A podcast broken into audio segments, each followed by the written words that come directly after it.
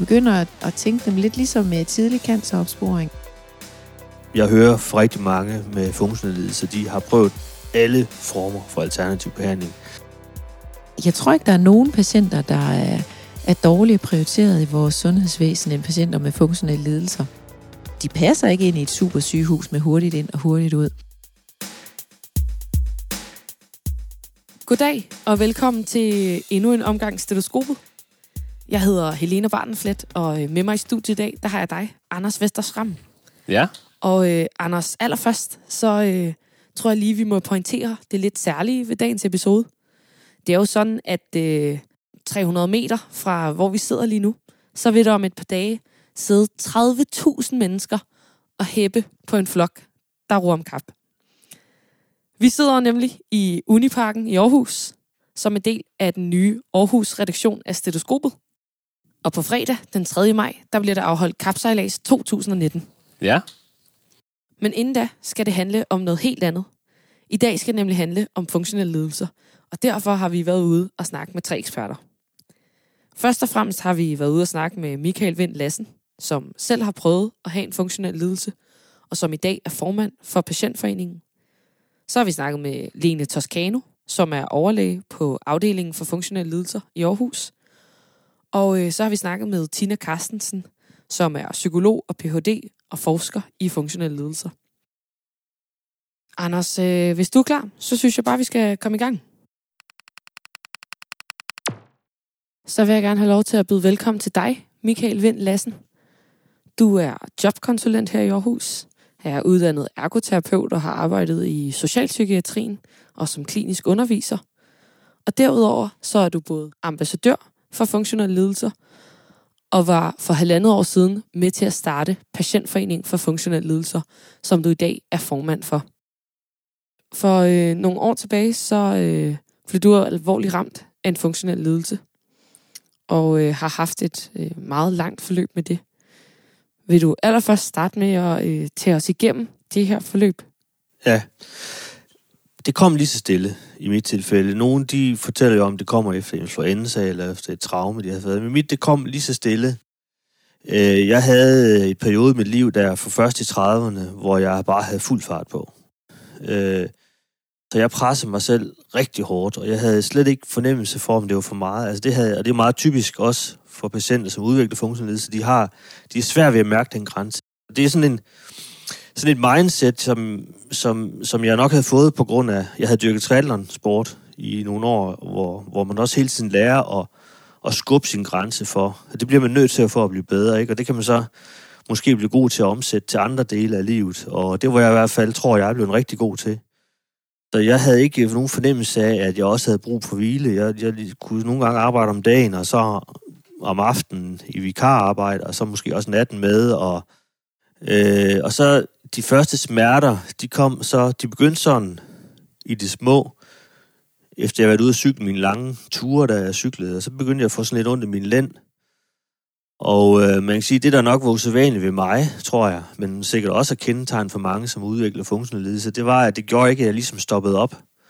Jeg var meget sådan fokuseret på det. Jeg ignorerede det bare, ikke også? Og så kørte jeg egentlig bare det, det, det ene år efter det andet, også med alt det her arbejde. Og så var det som om, øh, smerten bare blev værre og værre øh, med tiden. Øh, den, det blev bare værre og værre fra år til år. Øh,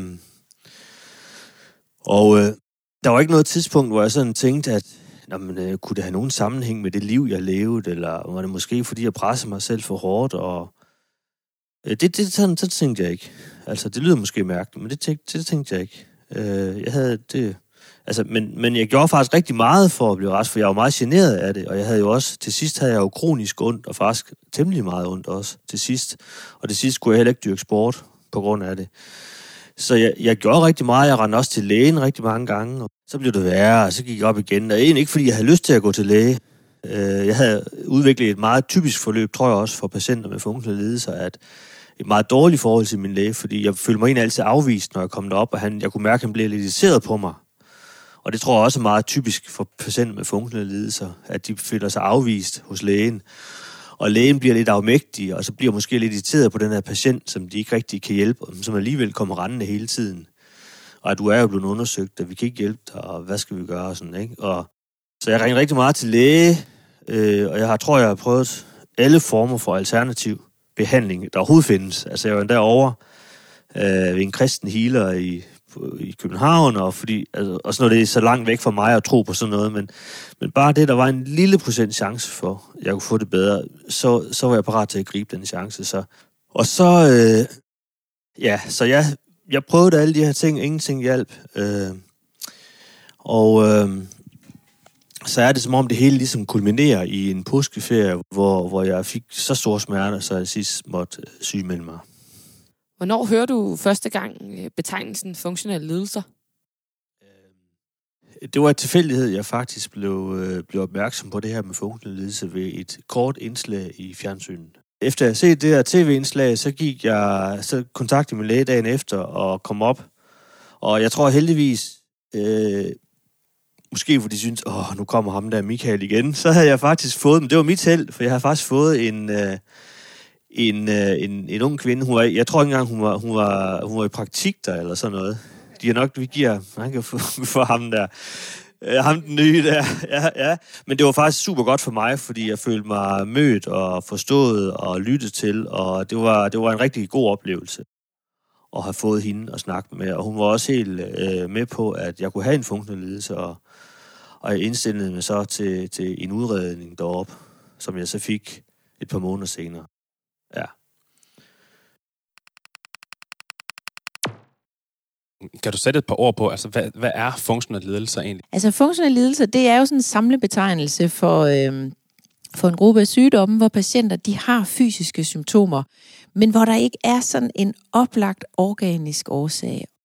Så vil jeg lige spørge dig om, hvad du hedder. Jeg hedder Lene Toscano. Mm.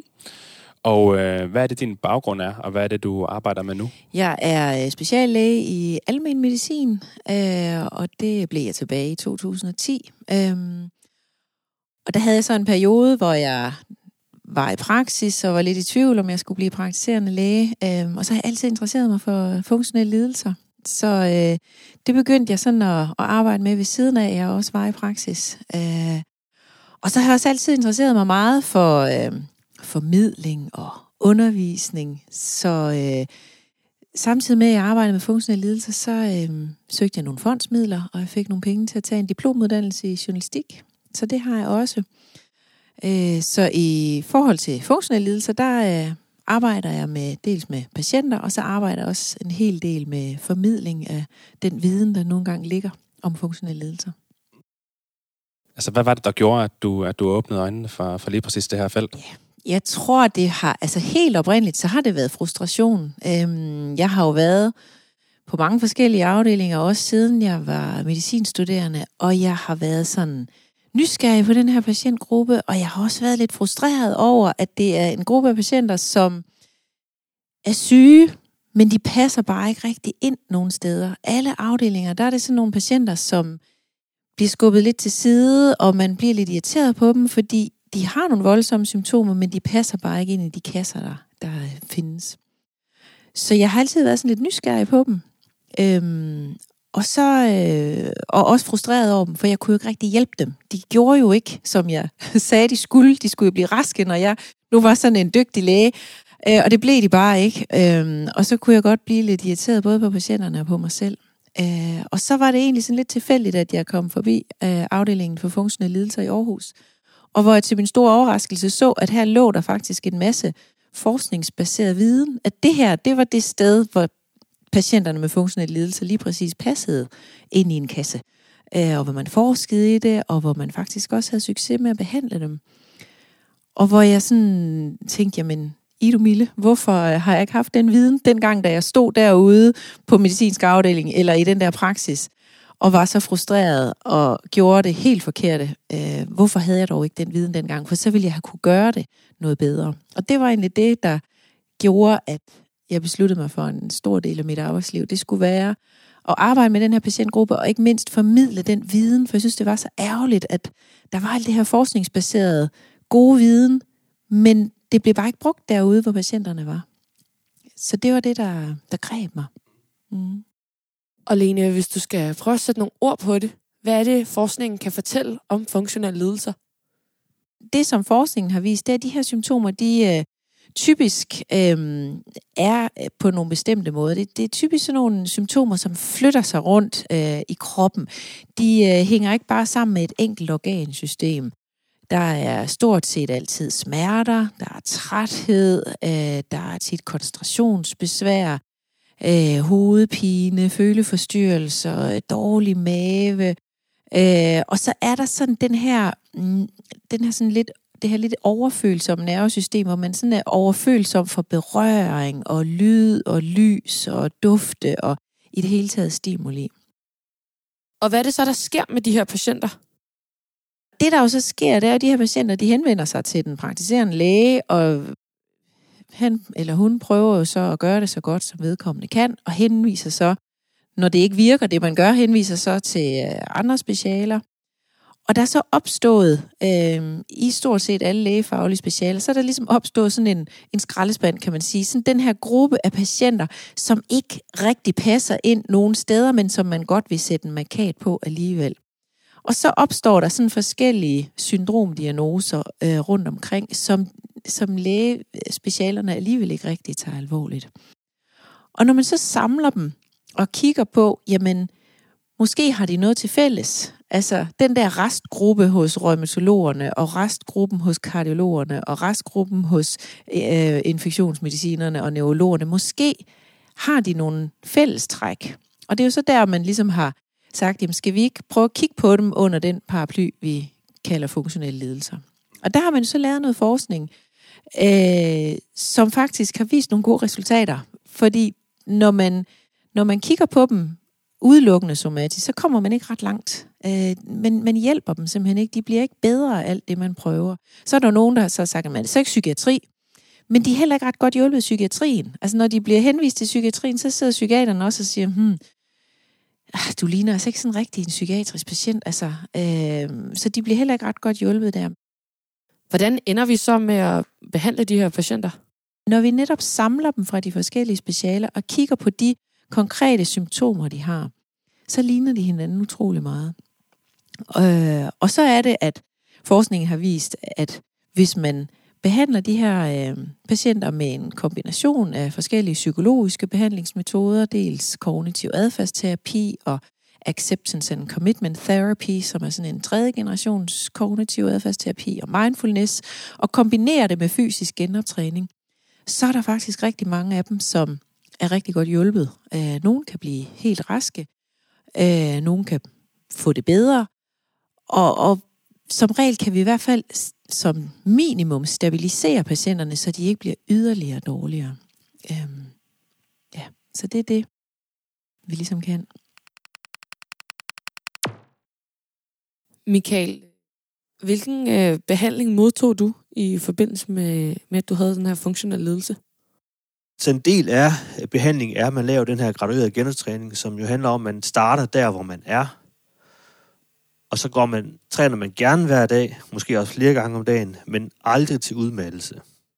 Og hvad for et niveau man skal være på, det tror jeg, det er meget individuelt. Det kommer an på, hvor syg du er. Jeg var rigtig hårdt ramt.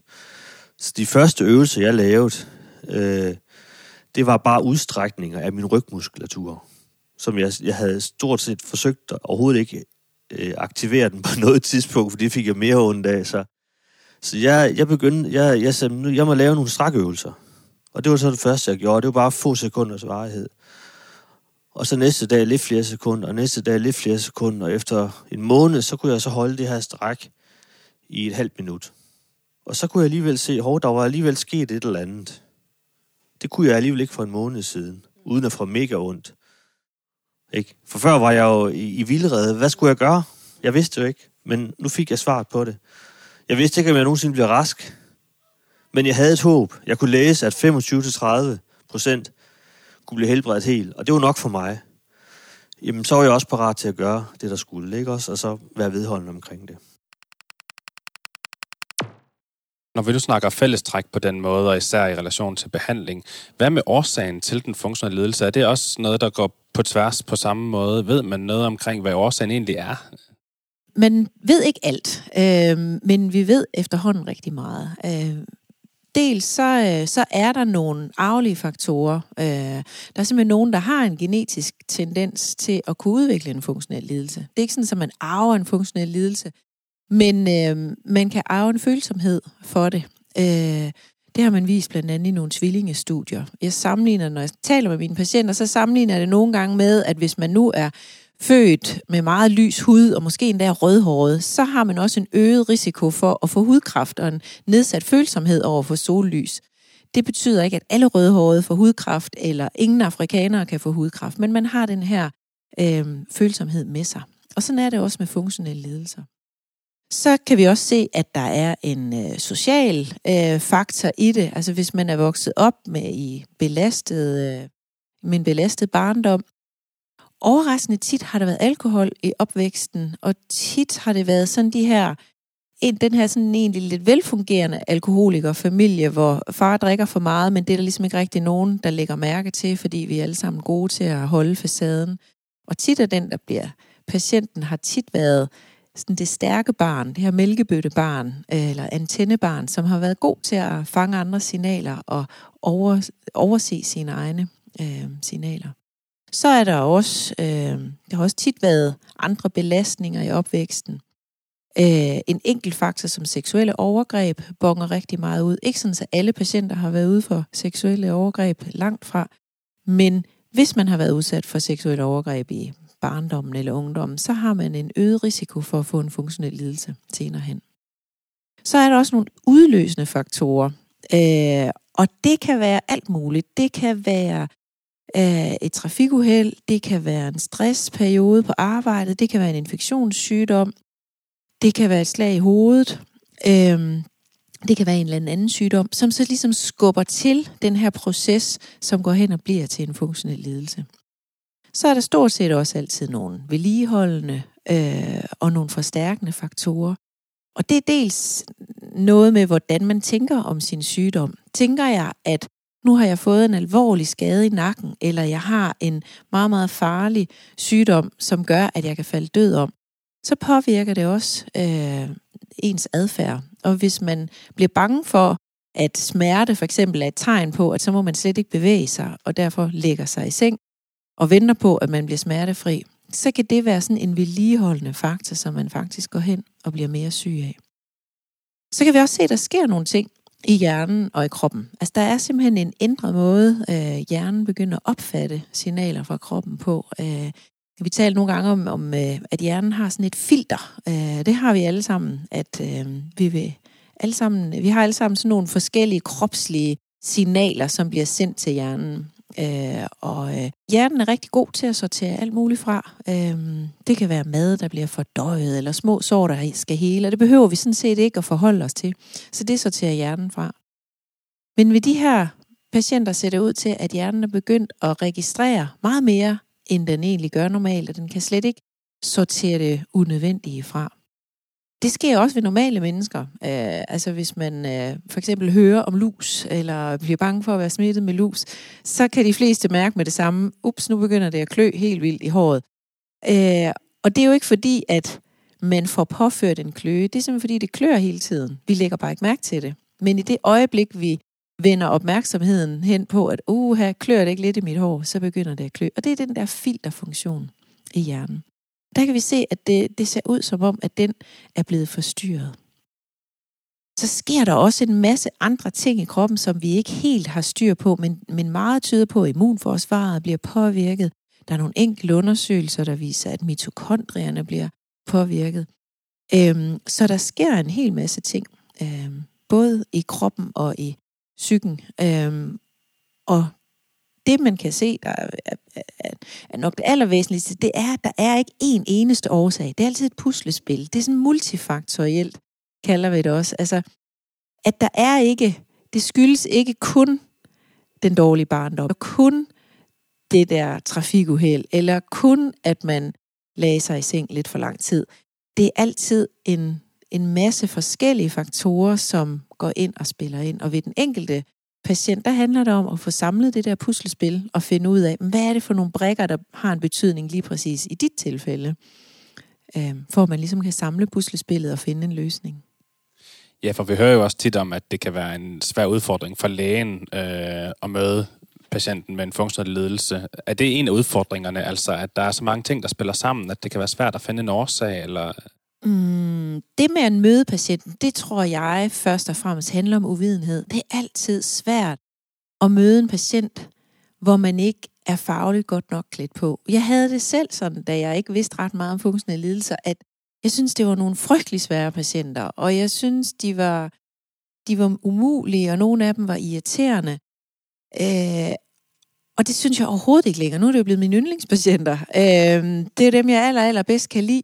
Og når jeg møder dem, selvom jeg ikke kan gøre dem alle sammen raske, og selvom jeg ikke umiddelbart kan sige, i dit tilfælde, der handler, handler det lige præcis om det og det, men bare det, at jeg forstår dem, og jeg føler mig sådan rimelig fagligt klædt på, så godt som man nu kan være, det gør, at hele den der spænding, der kan opstå mellem læge og patient, den forsvinder altså. Så jeg synes ikke, det er nogle svære patienter, eller nogle umulige patienter, eller nogle sure patienter. Nogle af patienterne har haft nogle forfærdelige oplevelser i sundhedsvæsenet, inden de møder mig, og det kan de godt være frustreret over. Men når jeg lytter til dem, kan jeg sådan set godt forstå, at de er frustrerede, for jeg vil være lige så frustreret, hvis jeg var blevet mødt på den måde. Øhm, men, øh, men jeg synes ikke, det er nogle svære patienter. Så når de sådan ligesom har fået ry for at være svære, så synes jeg altså tit, det handler om, om at, at lægen føler sig fagligt øh, ikke klædt godt nok på, og føler sig fagligt inkompetent, og faktisk også meget tit er det. Og det er også noget af det, jeg får tilbagemelding på, når jeg underviser læger, øh, at noget af det, de synes er allerrarest, det er jo faktisk, at de får sænket skuldrene, og de synes ikke, at de her patienter er så svære længere selvom de ikke altid kan hjælpe dem. Men det er vi jo vant til. Altså, vi har også alle sammen ham, den kroniske alkoholiker, som vi aldrig får gjort ædru, men derfor kan vi godt rumme ham alligevel. Eller øh, cancerpatienten, som er uhelbredeligt syg, og som ender med at dø af sin kræftsygdom. Som regel kan vi også godt rumme det, og være i det, og lindre og hjælpe, øh, selvom vi ikke kan løse alle problemerne. Øh, og det er den samme tilgang, øh, man kan få til de funktionelle patienter, hvor man undersøger sig, hvor, hvor meget kan jeg hjælpe den her konkrete patient, og så vil der være nogen, som man ikke kan gøre raske, men, men det er ikke nødvendigvis patientens skyld. Det, det, det kan man også godt være i. Så hvis man som læge synes, de er rigtig, rigtig svære, irriterende og dumme, så skal man øh, søge noget mere viden og øh, få noget efteruddannelse, så man kan håndtere dem noget bedre. Her hører man jo også nogen tale om, at det måske slet ikke er lægens opgave at tage sig af de her, den her type af patienter. Øh, nogen snakker om, at det måske er en mere psykologisk opgave, eller at der tale om, at der er brug for et samarbejde mellem læger og psykologer, eller en helt tredje part. Hvad, hvad tænker du? Altså, det er jo nogle patienter, man skal arbejde med tværfagligt. Det er der slet slet ingen tvivl om, altså, fordi det er multifaktorielt, så, så, øh, så de svære og tunge patienter og svære syge patienter, de skal arbejdes med tværfagligt i den lettere ende, altså det er jo sådan en spektrum øh, lidelse, kan man sige. Altså der er jo øh, patienter, som er i den lette ende. Vi har jo alle sammen funktionelle symptomer. Vi kender alle sammen til at have fysiske symptomer øh, på grund af overbelastning. Øh, hvis vi går ud og løber meget længere, end vi kan, så vil man vil få ondt i musklerne og i ledene.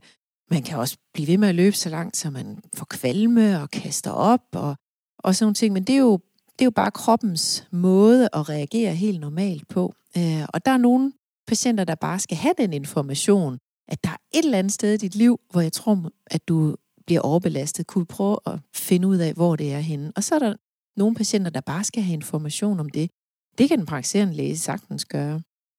Øhm, så er der nogen, hvor det skal foregå som et samarbejde. Øh, og der øh, synes jeg, at lægerne er en helt central medspiller øh, hos de her patienter. Jeg synes bestemt, at det er, det er en opgave for læger.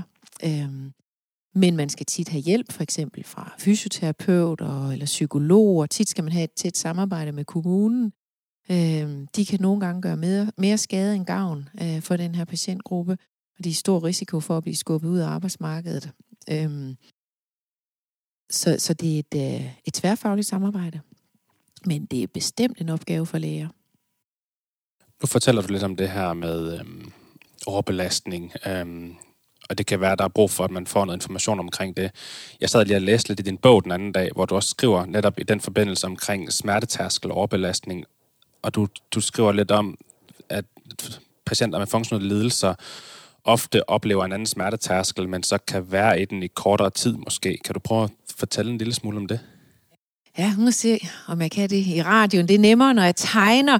Men der er blevet lavet øh, nogle undersøgelser af smertetærsklerne øh, hos de her patienter, og der er noget, der tyder på, øh, at de for sådan almindelig smerte, der har de faktisk en højere smertetærskel. Mange af de her patienter, de har været rigtig gode til at overhøre deres kropssignaler. Mange af de her patienter har været nogen, der har været hårdt arbejdende. Øh, en del har været øh, elitesportsfolk.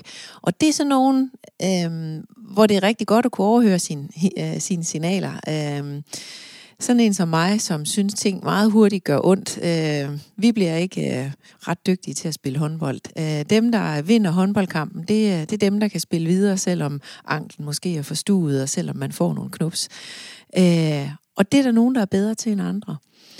Øhm, og det føler patienterne sig meget genkendt af, at de også tit siger, at jeg forstår ikke, hvorfor jeg har alle de her symptomer, fordi jeg plejer netop at være sådan en, der aldrig lægger mig syg, og jeg synes aldrig, der er noget, der gør ondt. Men det man så kan se, øh, og det som opstår i forbindelse med sygdommen, det er, at de så faktisk har en nedsat tolerance, sådan så når først det gør ondt, så gør det meget hurtigt meget, meget ondt. Så de sådan set har kortere tid til at reagere øh, på smerterne.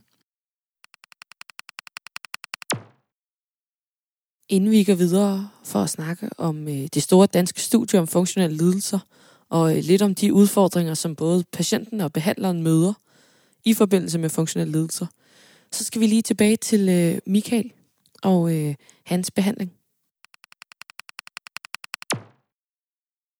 Michael, øh, hvor lang tid varede det her forløb? Altså, øh, for mig tog det... Det tog en 4-5 år, inden jeg var helt, helt ude af smerterne. Det gjorde det. Øh, der jeg har hørt om nogen, som kommer over det hurtigere. Det kommer også an på, hvor hårdt ramt man er, vil jeg tro. Der er også nogen, som ikke kommer sig. Det skal vi jo også være vidne, eller være... Øh, det, sådan er det jo også. Øh, jeg tror, den helt store udfordring i det her, det er, at der er ikke nogen pille, man kan tage. Man skal selv gøre rigtig mange ting. Man skal også, ud over alle de ting, jeg gjorde med afspænding og vinterbadning og, og, øh, og gradueret genoptræning, så, så for, lavede jeg jo, altså jeg fjernede alt former for stress i mit liv. Det er jo en anden del af det. Øh, altså alt, alt foreningsarbejde, alt der på nogen måde kunne stresse mig, det var kun mit arbejde. Hvor jeg også var lidt heldig, fordi jeg havde noget arbejde, hvor jeg ikke skulle bruge min fysik særlig meget. Så jeg var også lidt heldig der. Havde jeg været på et lager eller i en butik, jamen så har jeg haft meget længere sygemelding, fordi det har jeg slet ikke kunne holde til. Så jeg var nok lidt heldig der også. Og så havde jeg også de stressorer, som jeg havde, dem havde jeg selv pådraget mig. Øh, så på den måde var det så nemt for mig at fjerne den igen. På den måde. Men man kan jo have, øh, man kan have et barn, der er syg, der har angst eller ADHD, som kræver en masse af en, og det kan man jo ikke bare sådan sige, nu skal jeg ikke tage mig af det, det stresser mig. Så, så, så det, det kan også være en, en øh, det, kan jo, det kan jo gøre det svært at komme sig så, ikke? Og så det er jo det, vi står over, det er jo den virkelighed, vi står overfor. Så jeg har på nogen måde også været heldig, og så tror jeg også, vi skal være, altså det er ikke alle, der kommer så, og det handler også om, at øh, det, er jo, altså, det er meget forskellige symptomer, folk de har. Altså nogen har jo noget øh, duftallergi og reagerer på det, og, og nogen har noget svimmelhed, og nogen har nogle lammelser og så videre, ikke også? Og, og det er den rigtige måde, altså, og vi tilbyder alle sammen gradueret genoptræning, fordi det har en effekt på nogen, men jeg er ikke sikker på, at det nødvendigvis har den samme gode effekt på alle typer symptomer. Det havde en god effekt på mig. Øh, mit, det var meget noget muskulært, nogle smerter for musklerne, og derfor var det her med muskeltræning måske bare super effektivt for mig. Der er mange ting, vi ikke ved endnu omkring funktionelle lidelser. Nu er det blevet tid til at dykke mere ned i forskning af funktionelle lidelser, og øh, derfor er jeg hoppet over her på Nørrebrogade, hvor jeg sidder sammen med dig, Tina Carstensen. Vil du starte med at introducere dig selv? Ja, jeg som sagt hedder Tina Carstensen, og øh, jeg er psykolog. Øh, og så er jeg også forsker. Jeg har lavet en Ph.D. inden for funktionelle lidelser, og mit forskningsområde har været whiplash, altså kronisk piskesmæld, øhm, hvor jeg lavede Ph.D. i 2012, blev jeg færdig med den. Øh, så arbejder jeg også klinisk, hvor jeg øh, laver gruppeterapi. Det er som en anden patientgruppe inden for det funktionelle ledelser, som er helbredsangst. Øhm, og øh, så underviser jeg medicinstuderende øh, på medicinuddannelsen i sundhedspsykologi øh, på universitetet. Ja. Og Tina, hvad er det her for et studie? Jamen i 2012 til 15, der har vi kørt den første del af vores Stanford-undersøgelse, hvor vi har øh, inviteret 7.500 nye øh, deltagere til undersøgelsen. Øh, og så har vi 2.500 fra en gammel undersøgelse, som vi har geninviteret også i perioden. Så vi er næsten op på 10.000 deltagere. Det er jo et ret stort studie, kan man sige. Øh, og det er et studie, hvor det er ude i almen befolkningen, så det er simpelthen øh, alle mulige mennesker, der bliver spurgt, om de vil være med i den her store undersøgelse. Og det er så her, hvor vi så undersøger for de fem forskellige syndromer. Øh, inden for de funktionelle lidelser. Så det er jo selvfølgelig ikke alle, der har de her funktion, øh, funktionelle lidelser i befolkningen. Så der, når vi har sådan et stort sample, så regner vi med, at vi kan få en god procentdel, øh, som så rent faktisk øh, har lidelsen. De fem syndromer, som I øh, mm-hmm. undersøger, hvad er det for nogle? Jamen det er kronisk træthedssyndrom, så er der irritabel tyktarm, multiple kemisk sensitivitet, og så er der whiplash, øh, som jeg har kigget på ellers, og så er der fibromyalgi. Øh, og nu er undersøgelsens første del afsluttet, og vi er begyndt at prøve at kigge på data, analysere på data, og så er vi ved at starte en ny genundersøgelse, så vi her nogle år efter øh, kan få lov at undersøge de samme personer. De er jo blevet undersøgt meget, meget grundigt alle sammen. Øh, en almindelig fysiologisk undersøgelse, der er noget med øh, muskelstyrke øh, i hænderne, der er BMI, der er, jamen der er alle mulige data, også hvad de har spist, og øh, søvn og alt muligt. Og øh, når man så måler igen, og der kan man sige, der vil være nogle af de her personer, som har været raske i første omgang. Når vi så senere her nogle år efter øh, spørger dem igen, så kan der være nogle af dem, der er blevet syge, og så har vi rigtig, rigtig gode mål på, hvordan de rent faktisk var, inden de blev syge. Fordi det er det, der er så svært, når vi har de her kliniske kohorter, fordi der får vi jo patienterne, når de er syge, og kan, øh, har svært ved at spørge tilbage, fordi så bliver data jo biased, fordi der er noget omkring hukommelse, og måske kan du ikke huske, hvordan det var før. Så, øh, så det med at undersøge patienter før, det er rigtig vigtigt, men der skal rigtig, rigtig mange til, for at der så øh, er nogen, der bliver syge efterhånden. Vi, vi har jo tænkt at følge den her øh, gruppe og kohorte altså i mange, mange år fremover. Så, øh, så der kommer nogle rigtig gode data tænker jeg. Ja. Så i, så i det her Danfon D, som jo står for Danish Functional Disorders, altså danske ja. funktionelle lidelser, ja. der har I simpelthen øh, fundet 10.000, næsten 10.000 mm. øh, patienter. Eller almindelige mennesker. Eller almindelige, ja. ja 10.000 ja. almindelige Deltager. mennesker. Ja. Øhm, hvoraf nogle af dem vil gå hen og udvikle mm. øh, nogle funktionelle lidelser. Øh, og så vil I håbe, at, at fordi I følger dem allerede nu, hvor de ikke er patienter, men de netop mm-hmm. er almen borgere, ja. øh, så kan I følge deres sygdomsforløb ja. allerede inden ja. de begynder at udvise symptomer. Ja, lige præcis. Okay. Ja. Ja. Og selvfølgelig vil vi også, i den første runde, har vi jo selvfølgelig også fundet nogen, der har øh, ledelsen. Og der kan vi jo ikke kigge, hvad de har haft før, men, øh, men dem kan vi jo også følge. Så man kan sige, at der er flere dele i det. Både dem, vi identificerer nu, kan vi følge, over tid, og så øh, vil der være nogen, som vi faktisk har nogle præmobile data på, når de får sygdom senere. Så og jeg ved godt, det kommer til at gå mange år, når vi har 10.000, jamen så skal der også mange år til, ikke? Også, øh, før man får mange patienter. Men, øh, men hver gang man laver sådan en genundersøgelse, så lægger man en ny del, fordi man ved, at der er nogen, der falder fra, jamen, så tager man nogle nye med ind, og så følger man dem videre. Så det er på den måde, man gør det. Ja. Simpelthen ved med at have mange, fordi nogen falder fra øh, øhm, det her store øh, studie. Hvad forventer I, at øh, resultaterne øh, kan bruges til?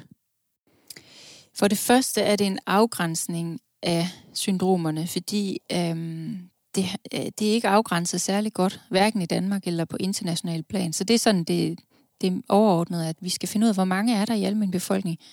Fordi som sagt, så er det meget klinisk populationer, vi har haft, og så regn, omregner man, hvor mange er der så nok i befolkningen kan vi regne om ud fra kliniske populationer, men det er lidt svært, så det er jo bare estimater eller gissninger. Så det med at finde ud af, hvor mange er der reelt, og det kan være rigtig godt i forhold til at kunne sige noget om, hvor mange har behov for hjælp, hvor mange penge skal vi egentlig bruge på det her, og hvor mange penge bliver der brugt derude, altså på, øh, at de har de her ledelser, så vi faktisk kan hjælpe nogen, og også hjælpe samfundet på den måde. Øhm, og så er der selvfølgelig sådan noget med risikofaktorer. Hvordan kan vi forebygge, at, øh, at de får de her funktionelle lidelser? Det er jo sådan det næste, kan man sige. Og det her kæmpe samspil, der er mellem de biologiske, og psykologiske og sociale faktorer. Og det tænker jeg, når vi har så mange, og vi har så mange dygtige forskere indover, der er mange, mange grupper med i det her, det er virkelig et kæmpe potentiale. Det kommer til at tage mange år, tror jeg, for vi kan sige, nu har vi det endelige overblik, men øh, mange af os er unge, så vi skal nok nå at opleve det, regner med. Ja, så øh, ja. Så her til sidst, øhm, hvad er det, øh, det sværeste ved at, at forske i noget som funktionel lidelser? Ja, jamen det sværeste, det er jo nok det der med det kæmpe overlap. Hvad er hvad, og øh, øh, hvem kigger på hvad, hvornår. Altså det, det, synes, det, nu har jeg været inden for området i mange år, og jeg synes, jeg er ved at have styr på det, men, men jeg synes, det er det, der er sværest at formidle, og det er det, der er sværest at beskrive det her med, øh, hvornår snakker vi om den ene eller det andet syndrom, eller, og det, det handler jo alt sammen om nogle kategorier og nogle diagnoser og sådan noget, så et eller andet sted betyder det ikke så meget, men det kan godt være øh, sådan lidt en, øh, ja, lidt noget mudder, altså på en eller anden måde, fordi det lapper så meget over. Så det kan være sværere at formidle og nogen vil have, at det skal hedde det ene, og nogen vil have, at det skal hedde det andet. Så, øh, men altså, det handler jo lidt mere om ord og kategorier og kasser.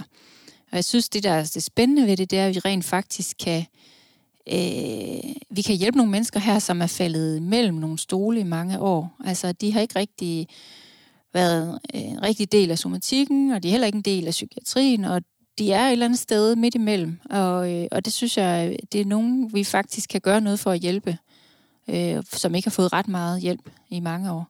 Og der er ved at ske noget nu. Og også det her med både forskningsmæssigt, man kan se, at der er rigtig mange mennesker, der lider af de her lidelser. Øhm, så, øhm, så fokus på, at de eksisterer, og der er mange, der har det, men også, at de ikke får den, den rigtige hjælp. Lige nu skal vi faktisk øh, ja, hjælpe dem og prøve at undersøge, hvad det er, vi kan gøre.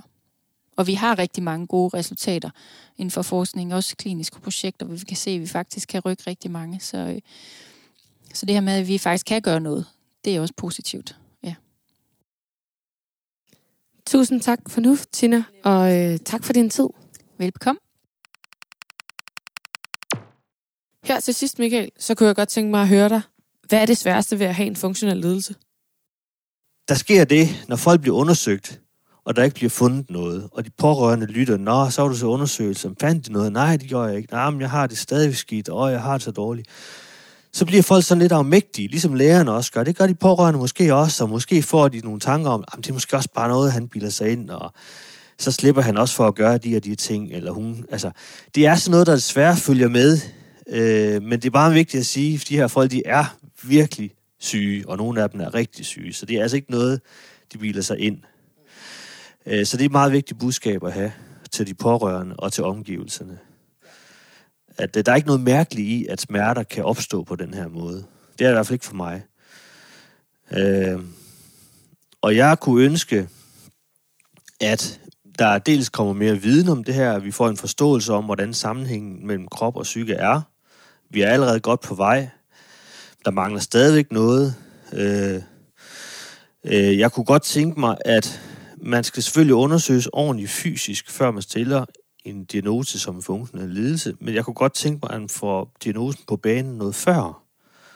Altså det ville i hvert fald hjælpe mig rigtig meget, så jeg ikke skulle have gået alle de år og søgt i øst og vest og det ene og det andet, og bare fået det dårligt og dårligt. Hvis jeg har fået at vide, jamen, ved du hvad, der er den her sammenhæng, og de der symptomer, du har, det kunne tyde på, hvad tænker du selv om det?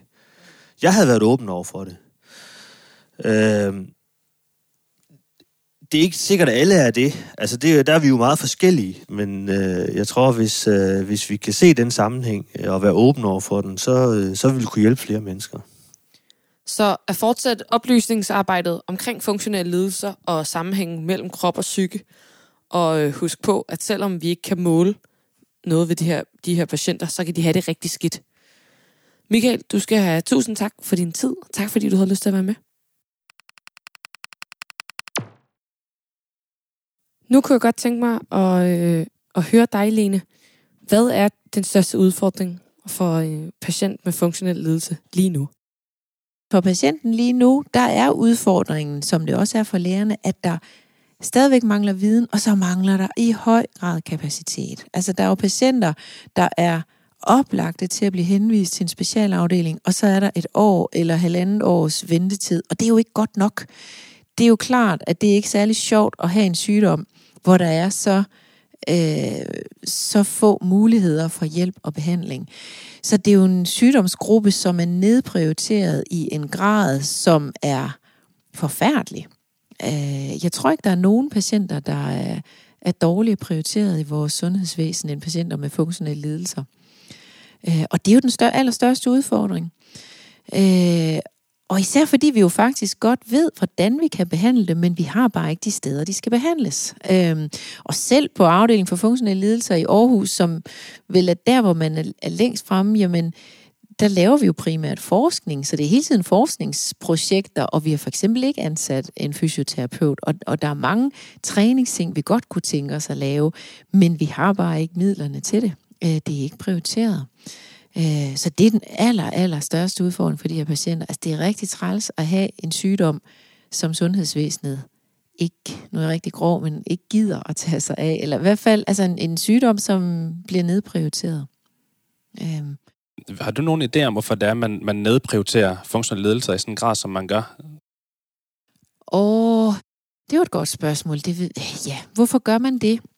Jeg tror noget af det, det er, at de ligesom falder imellem nogle stole. Vi har sådan en gammel opbygning af, at vi har vores somatiske sundhedsvæsen, og der kigger vi på kroppen og på blodprøver og på scanninger, og det kan vi sådan til at føle på. Og så har vi psykiatrien, hvor man sådan er skizofren, eller man er maniodepressiv, eller man er svært deprimeret og prøver på at begå selvmord, og det, det er ligesom en anden kasse. Og så er der de her funktionelle lidelser, som er sådan midt i det hele. Og det er jo nogle sygdomme, som, øh, som spiller en stor rolle, også i det her moderne samfund, som vi er i, hvor der bliver stillet store krav til mennesker, øh, hvor overbelastning og stress er meget almindeligt. Og det er som om, at altså, nogle af de her epidemier, der, der kommer, at de går sådan under radaren. Øh, når jeg skal være sådan rigtig øh, fræk, så, så stiller jeg nogle gange spørgsmålstegn ved, om vores sundhedsvæsen om fremtids, fremtidens sundhedsvæsen i virkeligheden bliver bygget til for, øh, fortidens sygdomme. Altså hvis vi ser på vores supersygehuse med hurtigt ind og hurtigt ud, det vil være super til en øh, tuberkuloseepidemi eller polioepidemi eller en stor ulykke, hvor der er en fabrik, der springer i luften og mange til skadekommende. Det, så vil vi have et fantastisk system. Problemet er bare, at det ikke det, vi ser, fordi vi har udryddet alle de der store infektionsepidemier, øh, og vi har forebygget rigtig mange af vores store store ulykker. Så det er ikke det, der sådan fylder i øh, den praktiserende læges venteværelse. Det, der fylder, det er livsstilssygdomme som diabetes og hjertekarsygdomme og overvægt, øh, og så er det øh, de lette psykiatriske sygdomme som stress og angst og depression, og så er det kroniske smerter og funktionelle lidelser. Det er det, folk bliver førtidspensioneret af, øh, og det er det, der fylder i sundhedsvæsenet.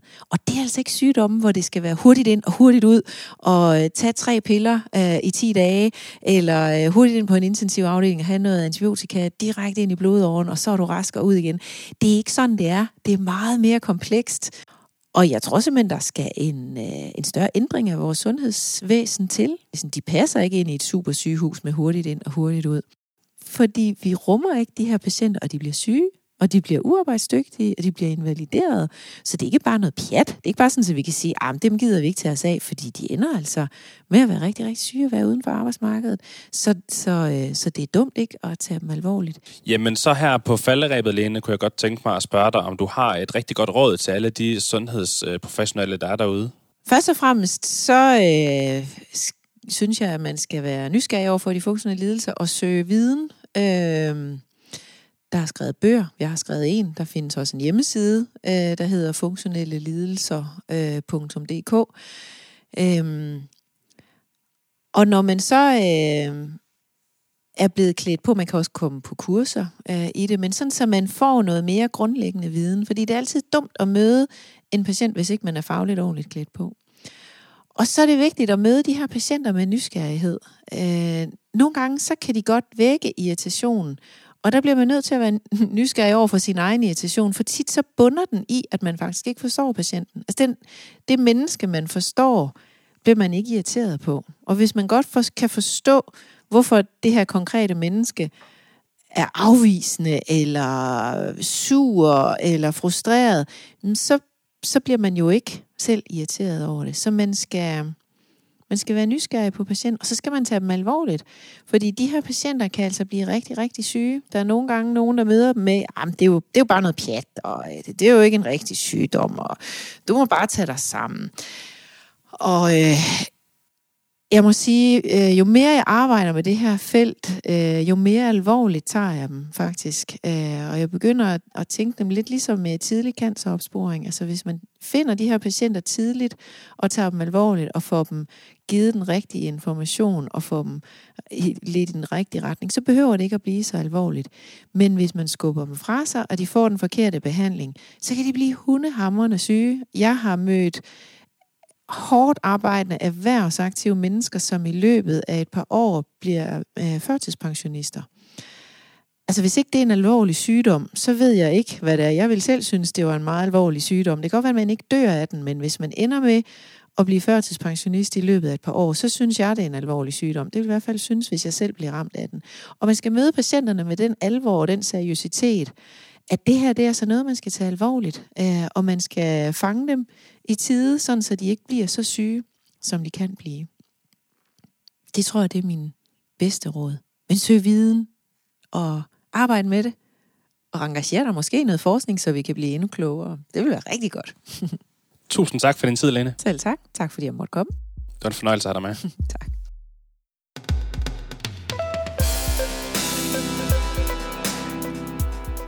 Det var alt, hvad vi havde på programmet for i dag. Vi håber, I har synes, det har været spændende at høre noget om funktionelle lidelser.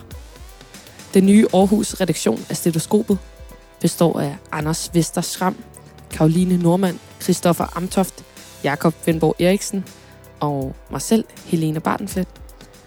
Og øh, jeg vil gerne have lov til på vegne af os alle sammen at sige tusind tak, fordi I lyttede med. Og vi ses i overmorgen til Kapsejlads 2019.